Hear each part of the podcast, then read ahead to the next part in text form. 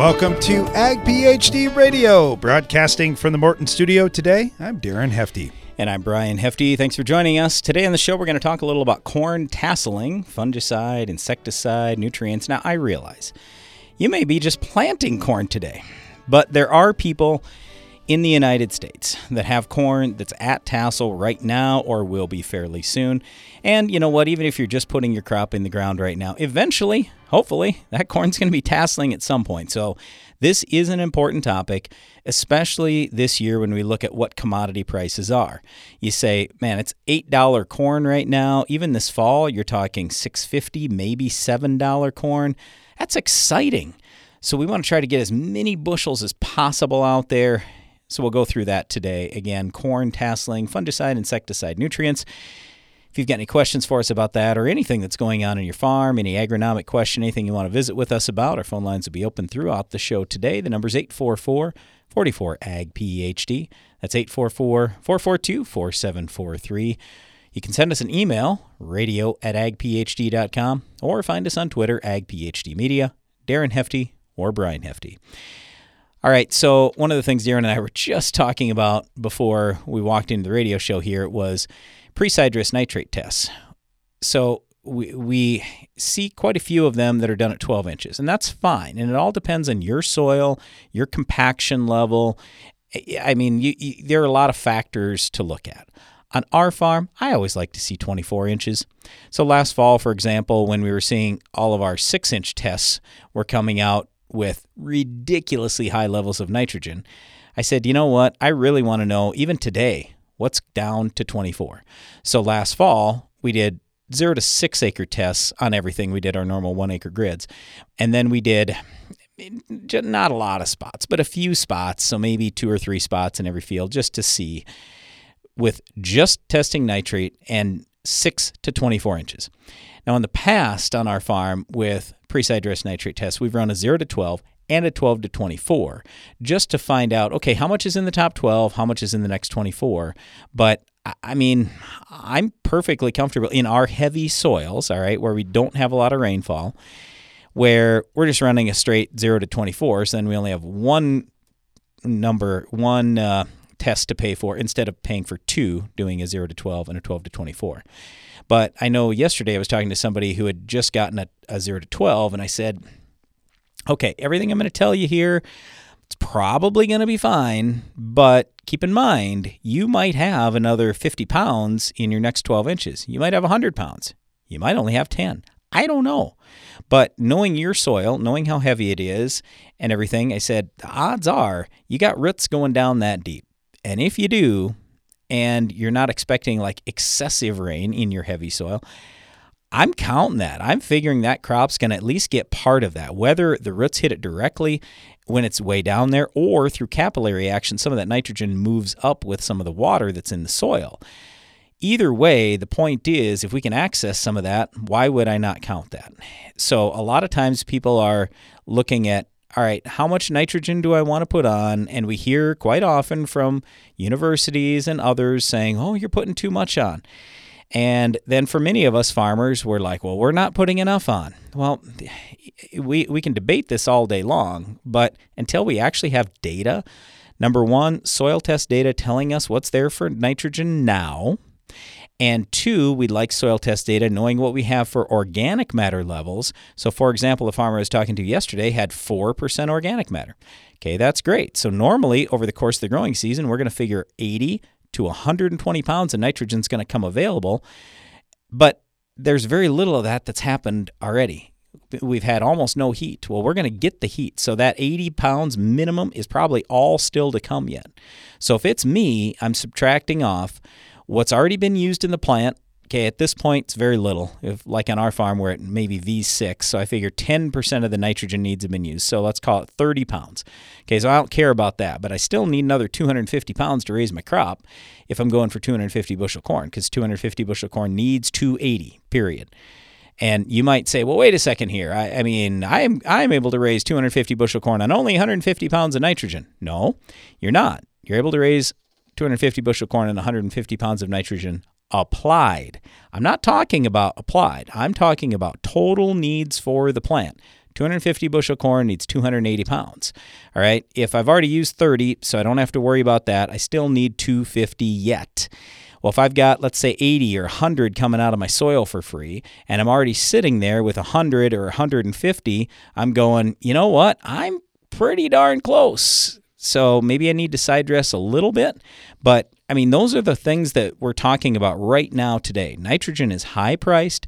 We don't want to overspend, but by the same token, we got six, seven, eight dollar corn. So I don't want to underspend too. I want to make sure we're getting every last possible bushel because it should really pay this year. All right. So I, I guess that was probably top of mind for me today. Beyond that, I just want to let you know we do have the Ag PhD Field Day coming up.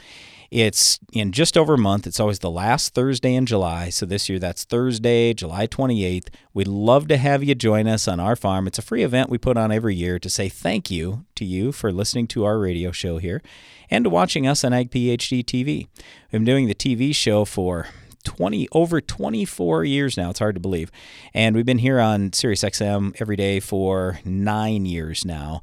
But anyway, we really appreciate your support. We'd love to have you come to our farm, see what we're doing in terms of research, and then we bring in all kinds of other companies, equipment, everything else.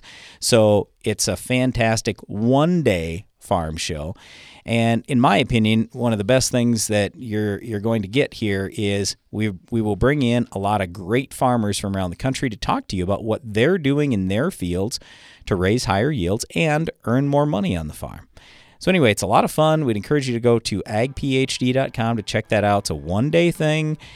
Thursday, July 28th, always the last Thursday in July, but it's the Ag PhD Field Day. We put that on every year right on our farm near Baltic, South Dakota. Again, just go to agphd.com to learn more. Okay, so today we're going to talk a little more about corn tasseling, fungicide, insecticide, plant nutrients, things like that. But you know what? Even if you don't raise corn, you might still use some of these same fungicides, insecticides, uh, fertility talk. So it applies to most crops. We're going to get to that right after this. You're listening to Ag PhD Radio. Boost your productivity and profitability with Soil Warrior from Environmental Tillage Systems. Improve fertilizer efficiency and your yield potential in just one strip till pass. Now that's ROI. Contact us today at soilwarrior.com.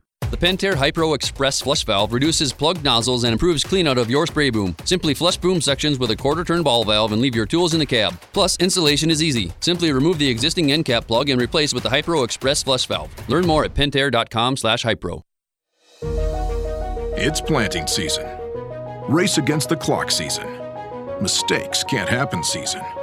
And no one helps you face it all like John Deere putting technology in your hands that gets you in and out of the field faster, that makes your spacing and depth more accurate, and that gives you the confidence that this season will be your best season.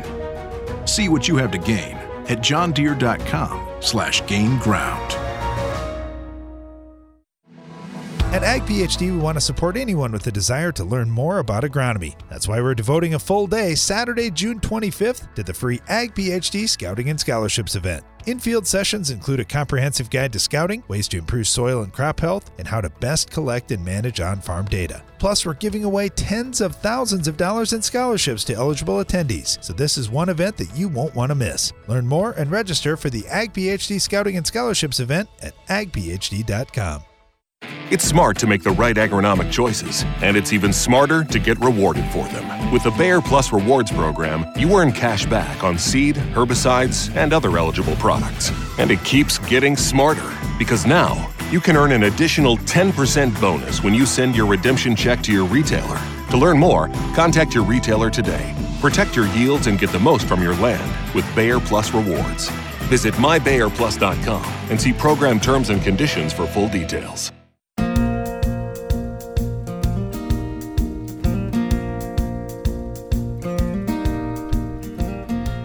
Back. You're listening to Ag PhD Radio, broadcasting from the Morton studio. Today, our topic is corn tasseling, fungicide, and insecticide and nutrient needs of the crop at that time, what you can do to influence yield and protect the plant.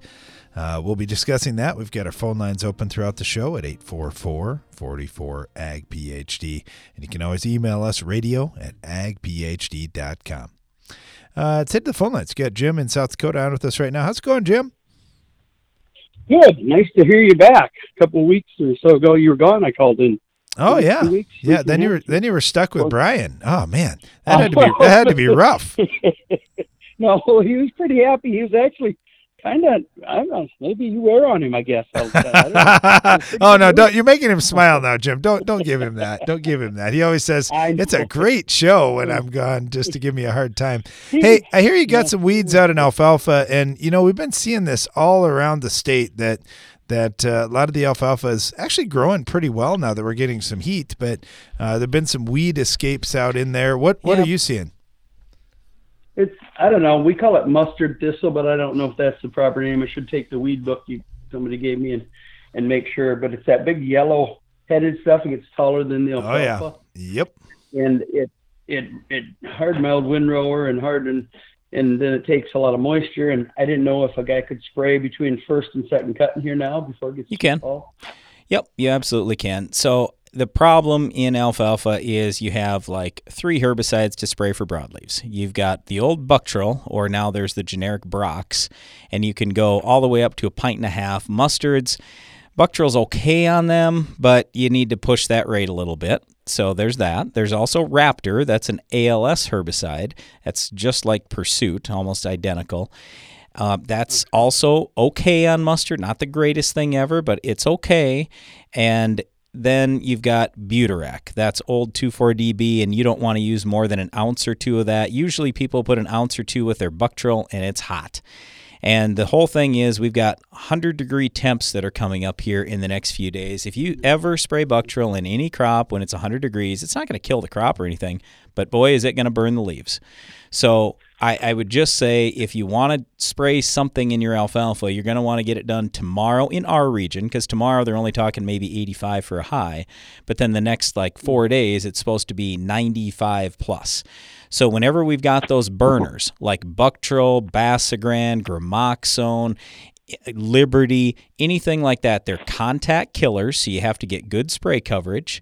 And when it's hot and sunny, then we always get better control. So sunlight does absolutely pay a, play a part in it with all those products. So when it's hot and sunny, that's where Buctril is going to work the best, but it's going to work so well, it's going to burn the alfalfa a little bit. So anyway, yeah, if it's me and it's my alfalfa, I'd probably go out there with well, honestly, I'd probably just do straight Buctril, but um, but you certainly could throw a little bit of Butyrac, an ounce or two with that. Um, it- you know, some guys will just go with spray Raptor depending on what else they have out in that field. But those are really your only choices. What uh, that Pursuit Plus, Brian? Did you say too? Was one of them? No, uh, Raptor, and that, Raptor. and for a lot of our listeners, they're familiar with old Pursuit. So Okay. Raptor and Pursuit are virtually identical products. Same chemical family, work about the same. The active ingredient is almost identical. So if anybody's listening and you're familiar with Pursuit, you just use Raptor. With Raptor, you don't have quite as much worry about carryover, and it was always said to be just a little bit better on a few of the broadleaves. So that's generally what we talk in alfalfa is Raptor. Uh, generally, it's either four or five ounces per acre of the Raptor and that's going to be a little bit more money, not a lot, but probably a little bit more money than that Brox or or Buctril. Brox is the generic. I don't think they even make the name brand Buctril anymore. And you said a pint and a half of Buctril Yep. or Brox. Okay. Yep, that's probably All what right. I'd do if it was me. And- I'd probably just run a pint and a half of that. Don't need anything with it. Just go spray it all by itself and. Uh, and try to do it when it's not 95 degrees, or you're gonna come back and say, "Oh, that really toasted up the alfalfa a little bit." You had an article in one of your magazines. I'll have to dig it out tonight, but I'm fixing something. And uh, it can only be so tall, right? You don't want to do it when it's like a foot tall. You want to do it right after you cut it before it gets so many leaves, right? If I remember.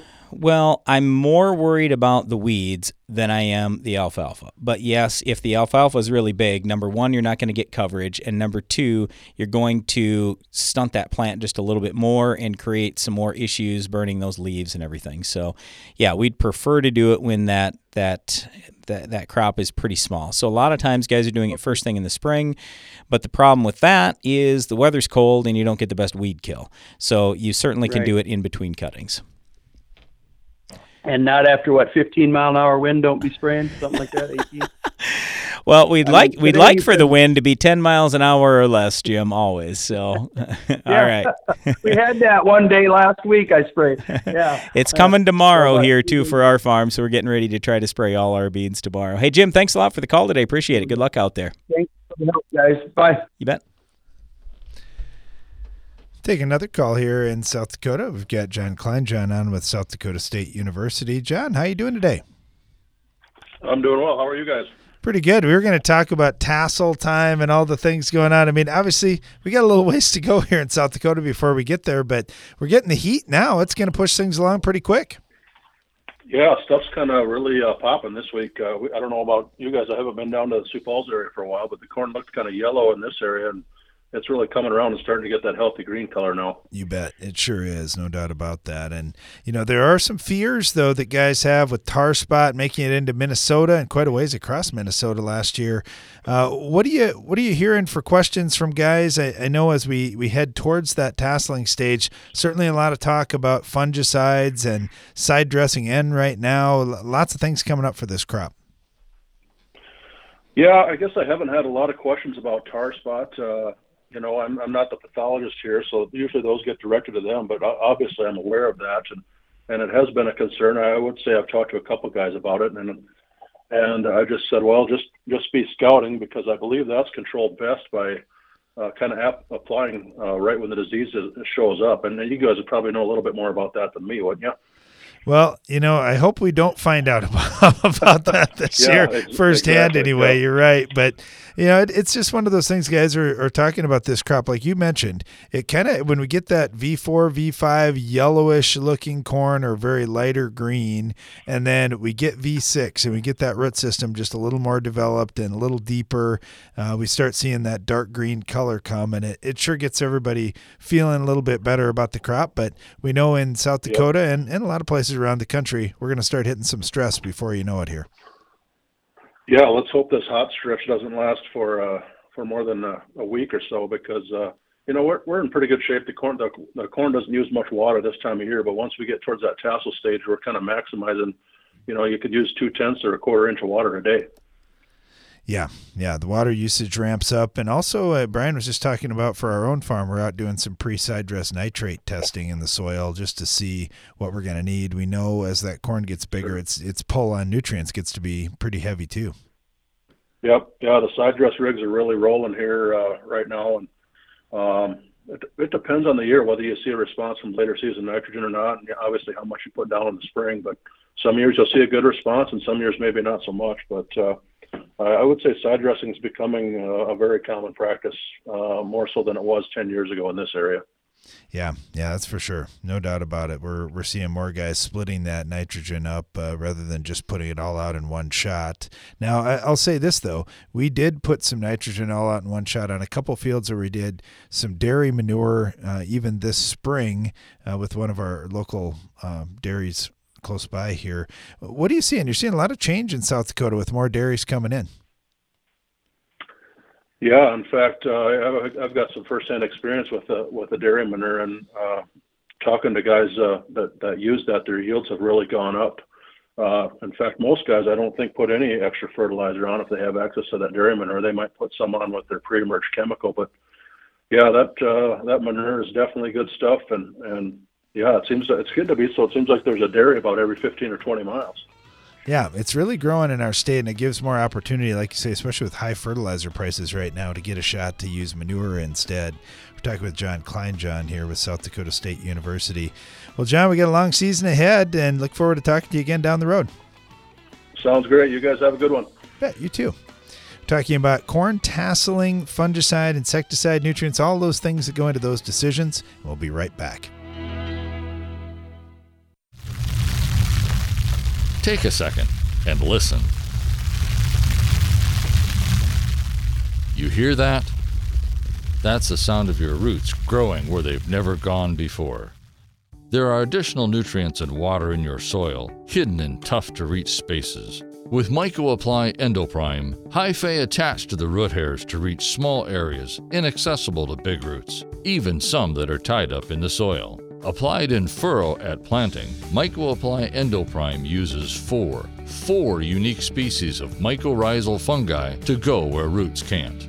Unlock the potential of your corn crop with Myco-Apply Endoprime. And by nurturing your soil today, you're helping to ensure future harvest will be just as bountiful. For more information, talk to your local retailer or visit valent.com slash endoprime. Always read and follow label instructions.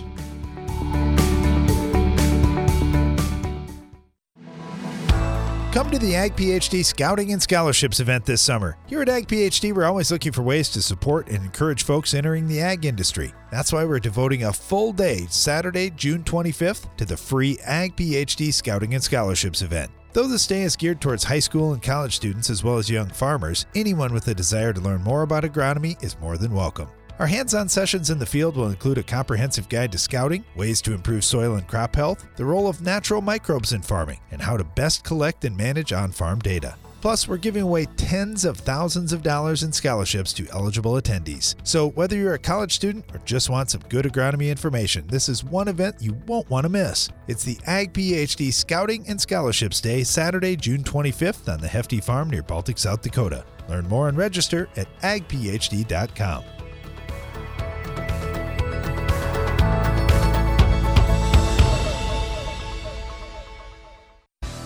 maximum application flexibility, maximum yields at harvest, whether or not. Relentless is the kind of control you'll always get with Anthem Max herbicide from FMC.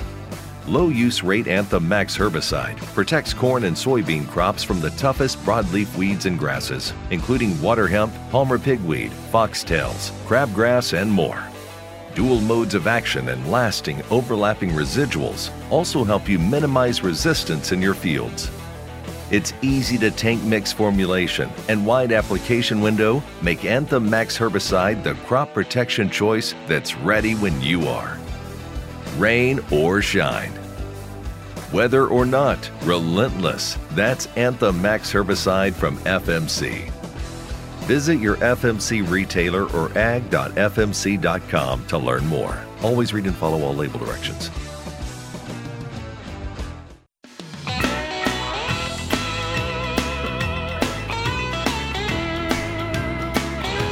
Welcome back. You're listening to Ag PhD Radio, broadcasting from the Morton studio today, talking about corn management decisions, especially as we get towards tasseling here. Lots of questions that we get every year around fungicide use and disease prevention, uh, bugs, and different insecticides to consider using, even nutrient applications, uh, PGRs, and more. So, lots of things to think about and unpack here. We've got Bill Verbeten with us right now with FMC to talk through a little bit of this. Bill, how you doing? Oh, no complaints. Life is good. Another day out in the fields. You know, Bill, I was thinking we could talk a long time here. You got a lot of things that you're working on that would fit this discussion around corn tasseling time because I know guys that say, well, I like capture or bifenthrin to be used around this time? Well, we've got Hero that we could talk about. We've got Steward that we could talk about. When you think about the fungicide piece, FMC's got some really good ones there too. Uh, what do you you get questions about this tasseling time application? Where do you start with growers, and and how do you choose between some of these different options you've got? Well, I think the first thing we need to discuss is uh, disease protection. Now, a number of growers have started the season getting Xyway on with their planter, or in some cases, folks are trying Y drop applications to have a good foundation. Um, and even if they don't start off with uh, that disease protection up front, um, you know, ideally, I'd like to see Lucento out there on the acre, but quite frankly, we just need more fungicide on the corn acre. Um, over the last decade, I have seen corn diseases just increase over time between southern rust you know, northern corn leaf blight, gray leaf spot, and of course tar spot. And even if it's not every acre, if uh, growers in the upper Midwest, I'd really encourage them to pick a percent of their acres and start the conversation with the fungicide on the acres that are at the highest risk, and uh, definitely pick an insecticide if you have local insect pest populations that are an issue. And it's nice to have some of those options, especially you had mentioned Steward. Um, it's been really exciting working with that one um, in the corn rootworm uh, scenarios. That's it's definitely been an up and coming pest, and uh, uh, it's been really nice to have an insecticide that's been able to knock them down and and even see that population stay down the following year. So yeah, that's where I'd say start with the fungicide and then definitely put the insecticide in as the acre it makes sense. We get a lot of questions from farmers, and they say it's so easy to just do what we've done in the past and use the products we've done in the past. And, and they say, You guys talk about all these different products on Ag PhD. Give us some more detail on why we should switch. So, talk about Lucento to start with. What's different about that one? Well, the nice thing about Lucento is it, it incorporates, you know, multiple modes of action. It's not just, uh, you know, some of the older products are just the mix of a triazole and a strobil, strobilurin fungicide. Um, and so those are just two modes of action. The nice thing about Lucento is it has an SDHI um, and a triazole, and it has flutriafol, which, you know, that's the same triazoles we've had out in Xyway. Uh, very mobile within the plant, uh, very long lasting. And um, we're actually um, pretty excited to be gearing up to launch a three way uh, fungicide for this application. It's not out this year, um, but we're optimistic about the timing to have um, you know a three-way out there. But with Lucento, it's an SDHI, um, and it's a very paired with a very long-acting uh, triazole. All right, switching gears to the insecticide piece. I know Hero's been out for a long time. Growers are really familiar with that one. It's been a really popular product at this timing. Couple different pyrethroids in there, different classes of pyrethroids. It's worked quite well. Uh, how about Steward? Now, Steward, a lot of guys will say, well, uh, it costs a little bit more. What am I getting if I'm buying Steward? Well, Steward, if you run it at the, the higher rates at 10 fluid ounces per acre, um, you get three weeks of residual protection from the time of application with corn rootworm. So our traditional pyrethroids, seven, maybe 10 days of protection. So you're really getting the protection of three pyrethroid applications. And the thing about Steward that's unique is it really is kind of the opposite of how a pyrethroid works. So a pyrethroid, you know, we're used to spraying it and the bugs twitch and then they fall down and die. It happens pretty quickly. Well, that's because it's like, you know, the dam's been thrown open and the floodgates are, you know, rushing down the river. You know, the muscles are overwhelmed. But uh, the active in Steward and Doxacarb, it actually works on that same uh, part of the insect, except it closes those pumps off instead of opening them. So it takes a couple days of them walking around like they're in a drunken state, but they die. Um, but it is a newer mode of action that um, haven't seen any resistance to it uh, at, at, this time. And um, yeah, I mean, if you run it at high rates, it's three weeks residual if you're at 10 fluid ounces. And I think that's what really has uh, gotten people excited about this product and why we continue to see growth of it in the uh, heavy rootworm pressure regions especially when we see early emergence, uh, then knowing that we're going to be fighting this for a long time. If you get something a little more residual, and like you said, a, a new mode of action, that's two big pluses, no doubt about that. Talking with Bill Verbeten here with FMC. Bill, thank you so much. Really, really appreciate having you on. Well, thank you for the opportunity, and uh, you guys have a great day. You bet. You too. You too. Let's head down south to Mississippi State. We've got Tom Allen on with us right now. Talk a little bit about the disease protection side. And Tom, you had to love that. Bill said, man, the first thing is you got to protect crops against disease because it could be a big disease year this year. It could be, but it's from what where I sit and what I've looked at so far, and having conversations with some counterparts in some adjacent states in the mid southern U.S most everybody has said this looks like a really clean corn crop so far. Excellent. And, and I would I would echo the same thing. I went Tuesday down to the southernmost parts of the state to scout around like I normally do this time of the year and make sure nothing was really popping out. And I struggled to find foliar diseases uh, which you know is is not such a bad thing for farmers. It's it can be discouraging as a plant pathologist, but you know that's that for for farmers and from where they're looking, I, I think that's a that's a good thing for for our corn folks in this part of the world. I agree. I I uh, I say it's good for our farm, but it's no fun for you when when uh, searching for these things and learning more about them is is a big deal. Uh, you know, when you look at smut, I know uh, we've seen some some people in the area already seeing a little bit of smut out there. What do you see with that particular disease? Is it just stress? Is it hail? What what is really causing this, and is it something growers should worry about or do something about? I, I don't think it's something that that corn growers should really be concerned about. I think that disease in particular really prefers injured plants. So you alluded to hail. Hail injury definitely can open that wound court and allow that fungus to get in there and produce that that big smut uh, proliferation where that ear tends to be. Uh, and usually, if my memory serves me right, it's a bigger issue in, in field situations whereby corn has been grown in, in kind of a continuous fashion. So rotation is definitely an option. Uh, but you know, heck, I would even say the same thing. I saw more corn smut Tuesday than what I am accustomed to, and I think a lot of that is just related to some early season injury that occurred, be it herbicide injury or bird feeding or stink bugs down in our part of the world can can actually open a wound court for that, or even hail in some of the places where we've encountered some of those hail producing storm systems you know, you have had some storms come through. We've been watching on the news, and I know even some farmers we've talked to uh, down in Mississippi and the surrounding areas have had some green snap already, and we never, never want to see that. But when when you have some injury like that, uh, a lot of times we end up with some disease coming in afterwards. What what do you advise when when growers have that? Do you wait wait for some regrowth on on some of the things. I mean, obviously, green snap if it's above the ear, not as big a deal as if it's below the ear. But uh, man, these storms you just never know. It's going to be a little everything, I'm sure. That's right, and, and I think in a lot of cases there remains a tremendous amount of question about if I apply a fungicide, does that benefit me from a stalk integrity, or does that reduce the likelihood of some brittle stalk condition that may occur later in the season. And we've done a little bit of work in my program on that, probably in the better part of the last 13 or 14 years. And we've not seen a benefit uh, on stalk integrity following a fungicide application. And usually, what I tell folks is, is that's all related to host plant genetics.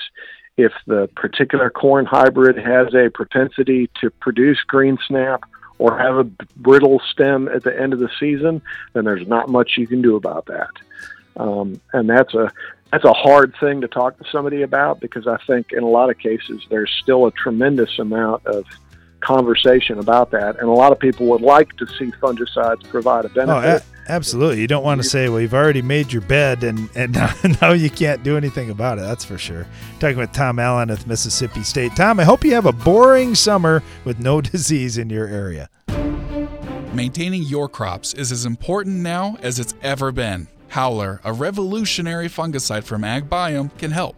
It provides long lasting protection from a broad spectrum of foliar and soil diseases that affect crops. Howler is OMRI listed, has multiple modes of action, and has minimal pre harvest and re entry intervals. It's flexible, easy to use, and is available right now. Visit agbiome.com forward slash howler to learn more. Growing up on the farm, I woke up as early as mom and dad. I put as many hours on the tractor, changed as many teeth on the tiller as my brothers. It doesn't matter if you're young or old, man or woman. When there's work to be done, you put your boots on and you do it. I do that on my farm and in my job at Case IH. My name is Kelsey, I'm a farmer, and I work for Case IH. Case IH, built by farmers. Be sure to attend the 2022 Ag PhD Field Day. I'm Darren Hefty. The Ag PhD Field Day isn't until the last Thursday in July, but we invite you to mark your calendars today for our biggest event ever. Each summer on the last Thursday in July, we invite you to attend the Ag PhD Field Day. The reason we invite farmers from across the country and around the world to our farm each summer is to say thank you. Ag PhD TV has had a brand new episode each week for 24 years, and we've been doing a radio show almost as long as well. At this year's Ag PhD Field Day, we'll have way more equipment and equipment demonstrations than we've ever had before. We've got a lot of new technologies we'll put into our research plots on site, and we'll have great family entertainment, including a kids area, music, fantastic guest speakers, and free food and drinks all throughout the day. Please go to agphd.com to learn more, and don't forget to join us on Thursday, July 28th for the free Ag PhD Field Day. Do you have crop failures due to flooding, drought, or another event? You may need to consider a better burn down regimen. Adding just 2 ounces of Nufarm Panther SC to your tank mix not only provides faster results, it provides residual that lasts. You gain flexibility to keep your cropping options open. Ask your dealer for Panther SC and get Panther power in your tank. It takes balance to be successful in farming because what you get out of it depends on what you put in, and Corteva Agriscience gets that. Introducing Utrisha N Nutrient Efficiency Optimizer, a biological product that naturally captures nitrogen from the air. It's a sustainable way to add balance to your traditional nitrogen methods and maximize your yield potential. Embrace a balanced approach to nitrogen management this season by visiting Corteva.us.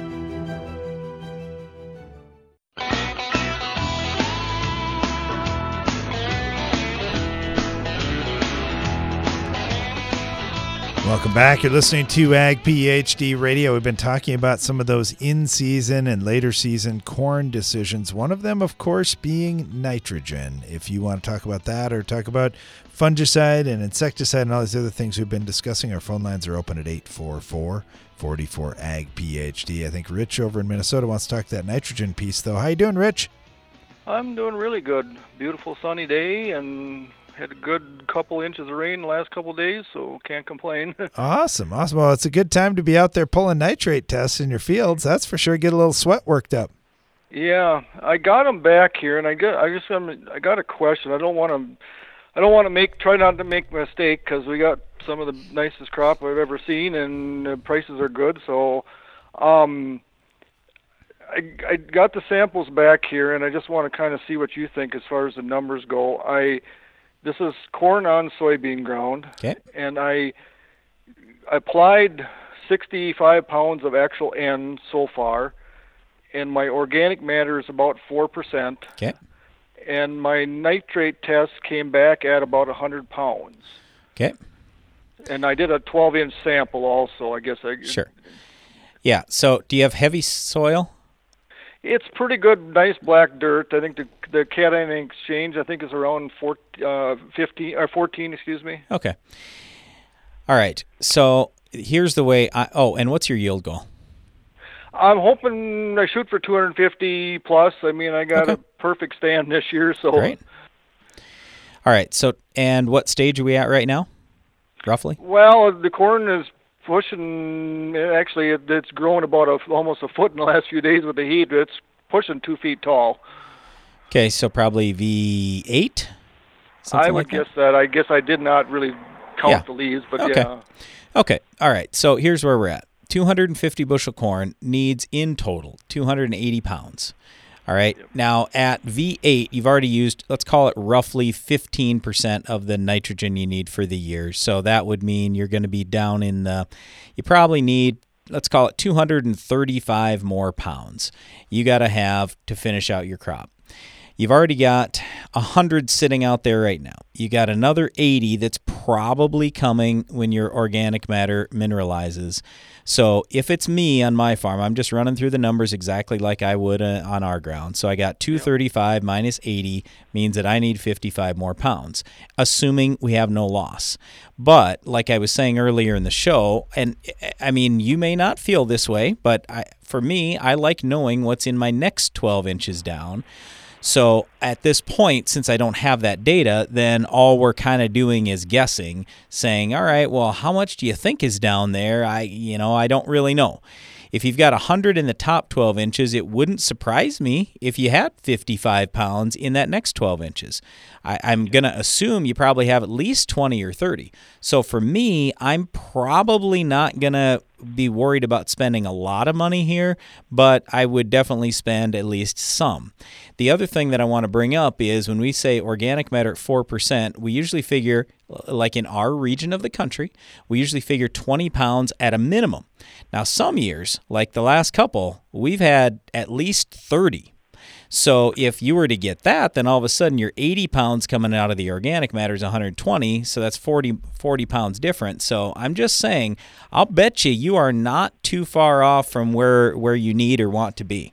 So in a year like this, where the, the commodity price is as good as it is, and you say, boy, my corn looks better than it ever has before, um, would I put a little bit of nitrogen on? Yeah, I'd probably put a little bit on, but I sure wouldn't get carried away.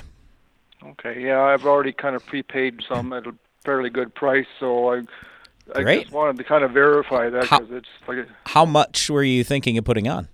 well, probably another 30, 40 pounds of actual. I Perfect. Yep. That's that's about exactly what I would do. So Okay. yep. Well, yep. I just wanted to confirm my thoughts and Yep. I Now- I don't want to make any mistakes this year. Right. Now, I, I, I, I want to bring up one more thing. You said you're shooting for 250. Now, that to me means average 250, but that also means you probably are going to have spots of 300. So I, I would just at least consider that in, let's say, your best field or your best areas of fields or whatever. Maybe you want to bump that just a little bit more in those spots. And and then uh, I'll leave you with one last thing. I don't know when you're planning on putting this on, and I don't know what your forecast looks like, but my forecast looks terrible. No no rain for sure in the forecast for a week. Uh, 90 plus degree temperatures. So I'm just saying, if you were going to lay it on the soil surface, that worries me. With either without a stabilizer or injecting it or something like that. So I've kind of been telling guys here in the last few days either one, wait for rain, two, inject it, or three, put a stabilizer with it. Yeah, we're supposed to be. Well, I got hay down, so I'm hoping it doesn't rain for about four or five days. But you know But, now uh, it's gonna rain, so you already yeah. answered my question there. Rain's coming Yep. since Rich put his hay down. All right. Well, Yep. hey, Rich, good luck out there. Thanks for the call today. Thank you. You bet. Got Jamie Leck around with us right now with Syngenta down in Kansas. Jamie, how you doing? I'm doing great. How are you guys today? You know, we're doing pretty well. We- There are so many choices, though, now of things that we can do to try to preserve yield and, and add to the quality of our crop later in the season. We were just talking about nitrogen there, but certainly protecting from weeds and insects and diseases is uh, a big topic for farmers. I'm sure you're getting that down to Kansas, too. Absolutely. You know, given the commodity prices and people trying to um, be smart about their investments, they want to make sure that um, they can get a return on their investment. And fungicides is a great way to do that in 2022. Um, not only agronomically speaking from a disease control perspective, but also, um, you know, if we're intentional about the fungicides we select, we can really boost the plant health as well to mitigate some of these stresses. I know you guys were talking about whether it's going to rain or if it's going to stay dry, and um, those are important things that fungicides can help out with. Yeah, no idea what that weather's going to do. And that's the tricky thing about fungicides and trying to prevent disease from getting in. The best thing to do is to keep that plant healthy all the way along and be proactive in this approach. When does that start for you, Jamie? There's a lot of debate about, all right, do we do that V4, V7 timing? Well, for many growers, that decision's already been made. Now the question is, do I do a pre tassel application or do I wait until tassel? How do you make that decision? Yeah, you know, there's a few things I think about or ask folks to think about when they're trying to make that choice. Number one, if we have a fungicide like Trivapro or Miravis that has curative and preventative benefits, um, the sweet spot that we like to hit is that R1 tassel time. So, in general, that's the recommendation. However, I know um, we've also got to be scouting. We've got to be looking for certain diseases. So, you know, as I get farther north, we're concerned about tar spot, gray leaf spot, northern corn leaf blight. As I start to come south, we've we've got those diseases as well, but also southern rust. And if we have those diseases move in sooner than R1 or tassel, it might be the right thing to pull the trigger earlier so that we don't allow them to get established prior to that application. Yeah, that's that's a big deal. And then when we think about the products that we can use from a disease control standpoint, ah, Jamie, it's not simple anymore. We don't just have Quadris. We've got two-way stacks, three-way stacks, all these things trying to overcome uh, resistance. Uh, when you think about that, uh, what's your go-to product on corn?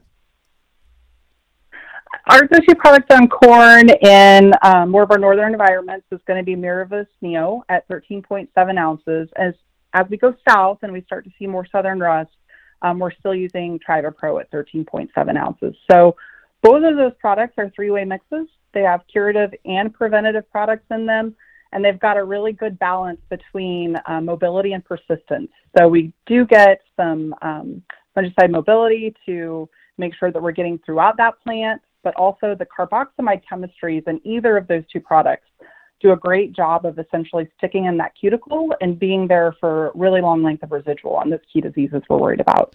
Yeah, that's a big thing. It's a long growing season, and having products that last a decent amount of time is really important too. Uh, Jamie, thank you so much. We really appreciate having you on. Good luck here the rest of the growing season. Yeah, thank you so much.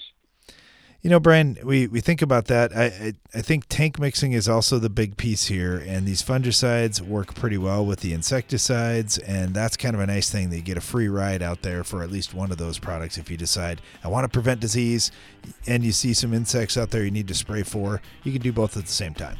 Yep, definitely something we do on our farm almost every year. Yeah, there's a lot of different things that we're doing mid to late season on corn. We're going to get back into some more of those and into the Ag PhD mailbag right after this. With superior materials, craftsmanship, and best in class warranty, a Morton machine storage or workshop is built to stand the test of time. To learn how we can help you expand your farm operation, visit MortonBuildings.com. Get an extra semi load out of your grain bin. The end zone from Farm Shop MFG can increase your stored beans moisture from 10 to 13%. On a 20,000 bushel bin, that's a free extra semi load. Visit farmshopmfg.com for more.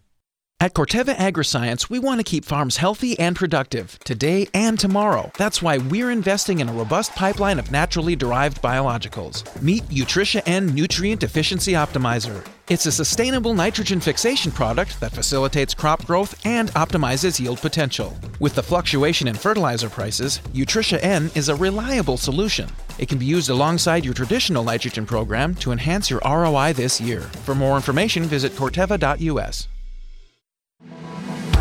Come to the Ag PhD Scouting and Scholarships event this summer. Here at Ag PhD, we're always looking for ways to support and encourage folks entering the ag industry. That's why we're devoting a full day, Saturday, June 25th, to the free Ag PhD Scouting and Scholarships event. Though this day is geared towards high school and college students as well as young farmers, anyone with a desire to learn more about agronomy is more than welcome. Our hands on sessions in the field will include a comprehensive guide to scouting, ways to improve soil and crop health, the role of natural microbes in farming, and how to best collect and manage on farm data. Plus, we're giving away tens of thousands of dollars in scholarships to eligible attendees. So, whether you're a college student or just want some good agronomy information, this is one event you won't want to miss. It's the Ag PhD Scouting and Scholarships Day, Saturday, June 25th on the Hefty Farm near Baltic, South Dakota. Learn more and register at agphd.com.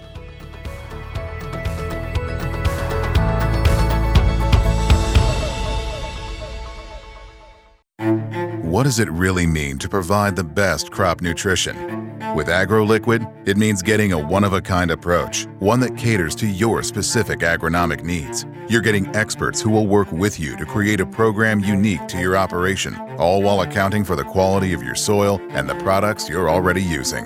It's not just a product, it's peace of mind knowing we've thought of everything. That's the AgroLiquid way.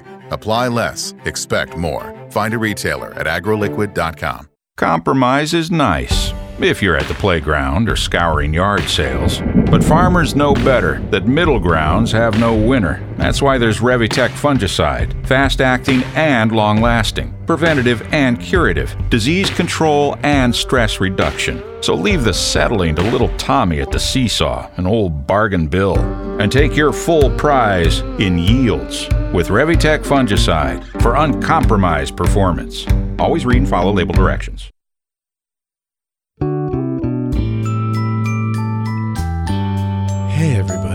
Come on in. The Ag PhD mailbag is about to begin.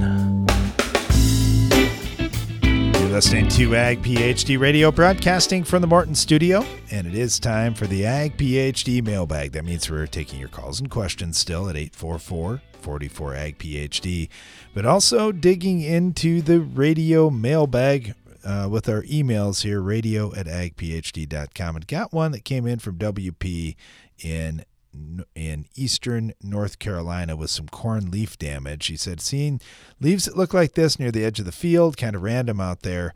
Just wondering how far in it goes. I think it might be just rubbing from the wind, but uh, if that was the case, wouldn't it be a little more prevalent?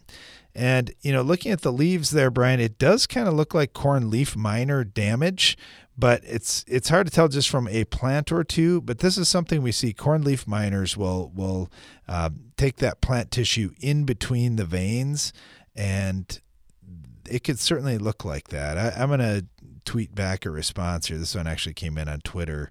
Uh, I'll send back a response. So If anybody's looking at Twitter, you can just look at the uh, uh, Ag PhD Media account or, or just mine, Darren Hefty, and see what we're talking about here for a picture. What What do you think, Brian? This we see these kinds of things every year. Well, it, it's really hard to say just looking at a picture what for sure happened. So that's why it's really nice when we can be out in the field and we look for patterns. We look at soil tests. We look at tissue tests. We do root digs. I, I mean, there are a lot of things that it could be, yes. I mean, it could even be, and I doubt this, but it could even be a nutrient deficiency where there is that the lack of nutrient and then some of the tissue starts to die in that leaf. Again i say in this case i, I doubt that but I, I hate to rule anything out without doing more investigation. So yeah it's it, it's tough. And I, guess that's probably one of the biggest things i would always say. This is why you want to be out in your field scouting. And when you see something weird if you can't figure it out bring an agronomist out and, and try to figure that out. Because sometimes, yeah, it's just a fluke deal and it doesn't really matter. But other times, it could be something that, oh, it's a little problem this year, and it just becomes a greater problem every year moving forward.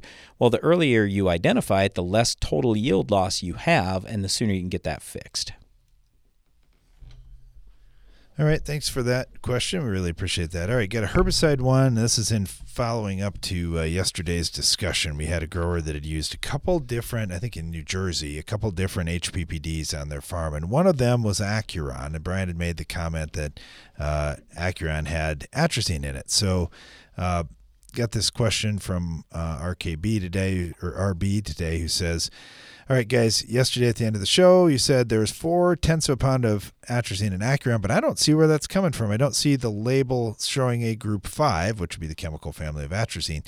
Okay, RB, there's three different Acuron products, at least that I'm aware of. Acuron, which contains atrazine, a pound of atrazine per gallon in Acuron. There's Acuron Flexi that doesn't have atrazine in it.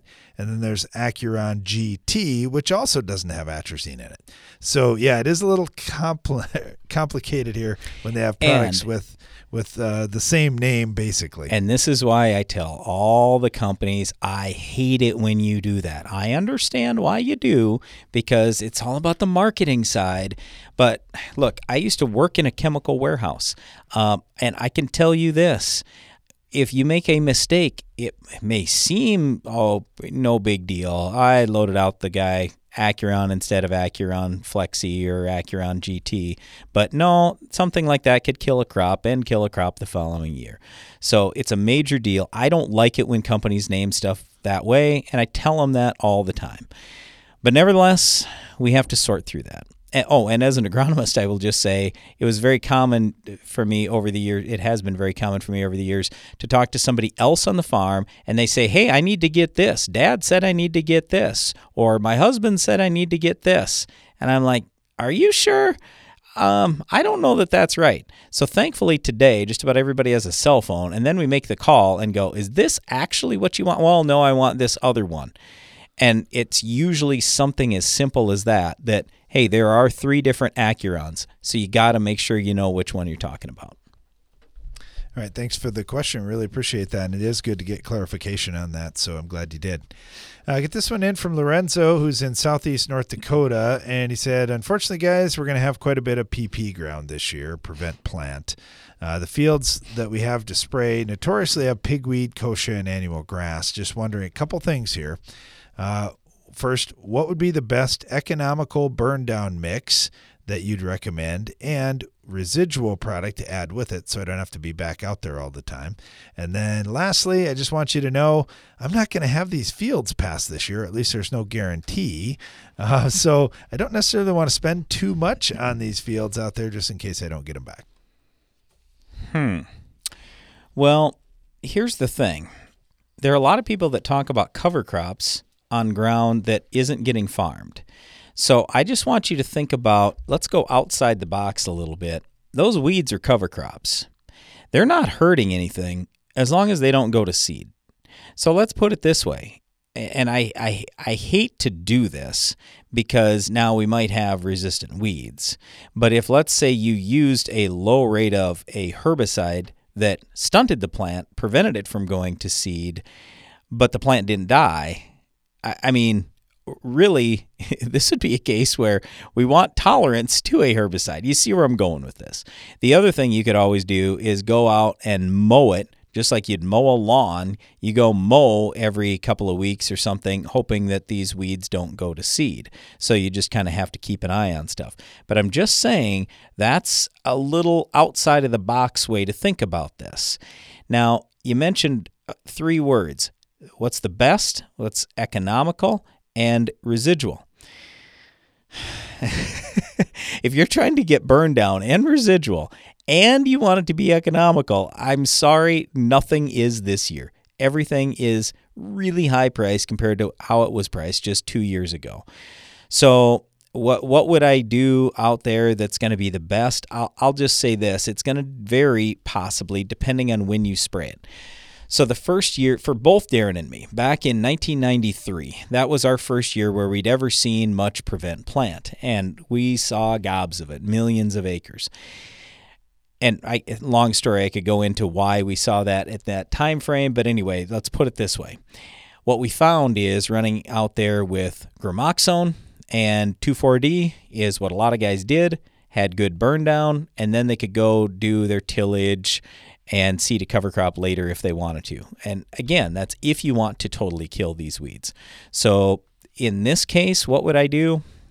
Yeah, it might just it might come back to that because let's face it, with Roundup, it's probably not going to kill if the pigweed is water hemp, which I'm guessing it is, and the kochia. Roundup isn't going to work. Roundup would kill the grass, but if it's not going to get the pigweed and the kochia, why are we spending 10 bucks an acre? So uh, you can, you, I, I, guess with Gramoxone and 2,4-D, you're going to get everything. You're going to kill everything. Now you want to have good coverage, so you use a lot of water, use a high spray pressure, and go from there. Darren, you got any better suggestions? No, but it, it's just one of those things where I, I don't want to be out there all the time either. And a lot of guys will say, well, just do tillage then. If you're not going to have the ground back, don't spend any money. But we all know what fuel price is and your time is worth something. And some of this ground is too wet to be out there doing lots of tillage either. And you're, you're just going to make a mess. So uh, I do like the idea of burning stuff off and having a residual. But well, man, if you could throw that cover crop out there right. so you don't have to be out there all the time, that's what I'd do. And that's what I was getting at is I would just burn everything down and put a cover crop in and hopefully that holds the weeds down rather than using a residual herbicide. For a lot of guys, if they want to use a residual herbicide, they'll throw four ounces of Valor with it, and that will give you some pretty good residual, at least on the broadleaves. Won't be perfect on the grass, but at least on the broadleaves, that will do pretty well, especially pigweed and kochia. That should hold them down pretty good for quite a while. So anyway, it's it's it's such an unfortunate deal. We really feel for you. Sorry that you ended up with that prevent plant situation. It's just it, it, it's tough. It's just frustrating when you have a year like this with commodity prices as good as they are and you can't get out and get that planting done. So anyway, if you've got any more questions or anything else you'd like to ask about that, just let us know. But yeah, unfortunately, there's nothing like super economical, and you want to get burned down even of taller weeds, and it just gets tougher every day as those weeds continue to grow. Yep, it sure does. That's no fun with prevent plant because even though you're not putting a crop in, you still get to spend money taking care of that ground. But I do think about it, and I don't know. In that case, you didn't know if you're going to get that ground back or not. In that last question, uh, I, I do always think about what can we do leave that ground in the best shape to produce a great crop next year. Having something growing out there is great for soil microbes and also helps absorb some of that extra moisture that you've got in the field. Thanks for listening to our show today. Be sure to join us again each weekday for more Ag PhD Radio.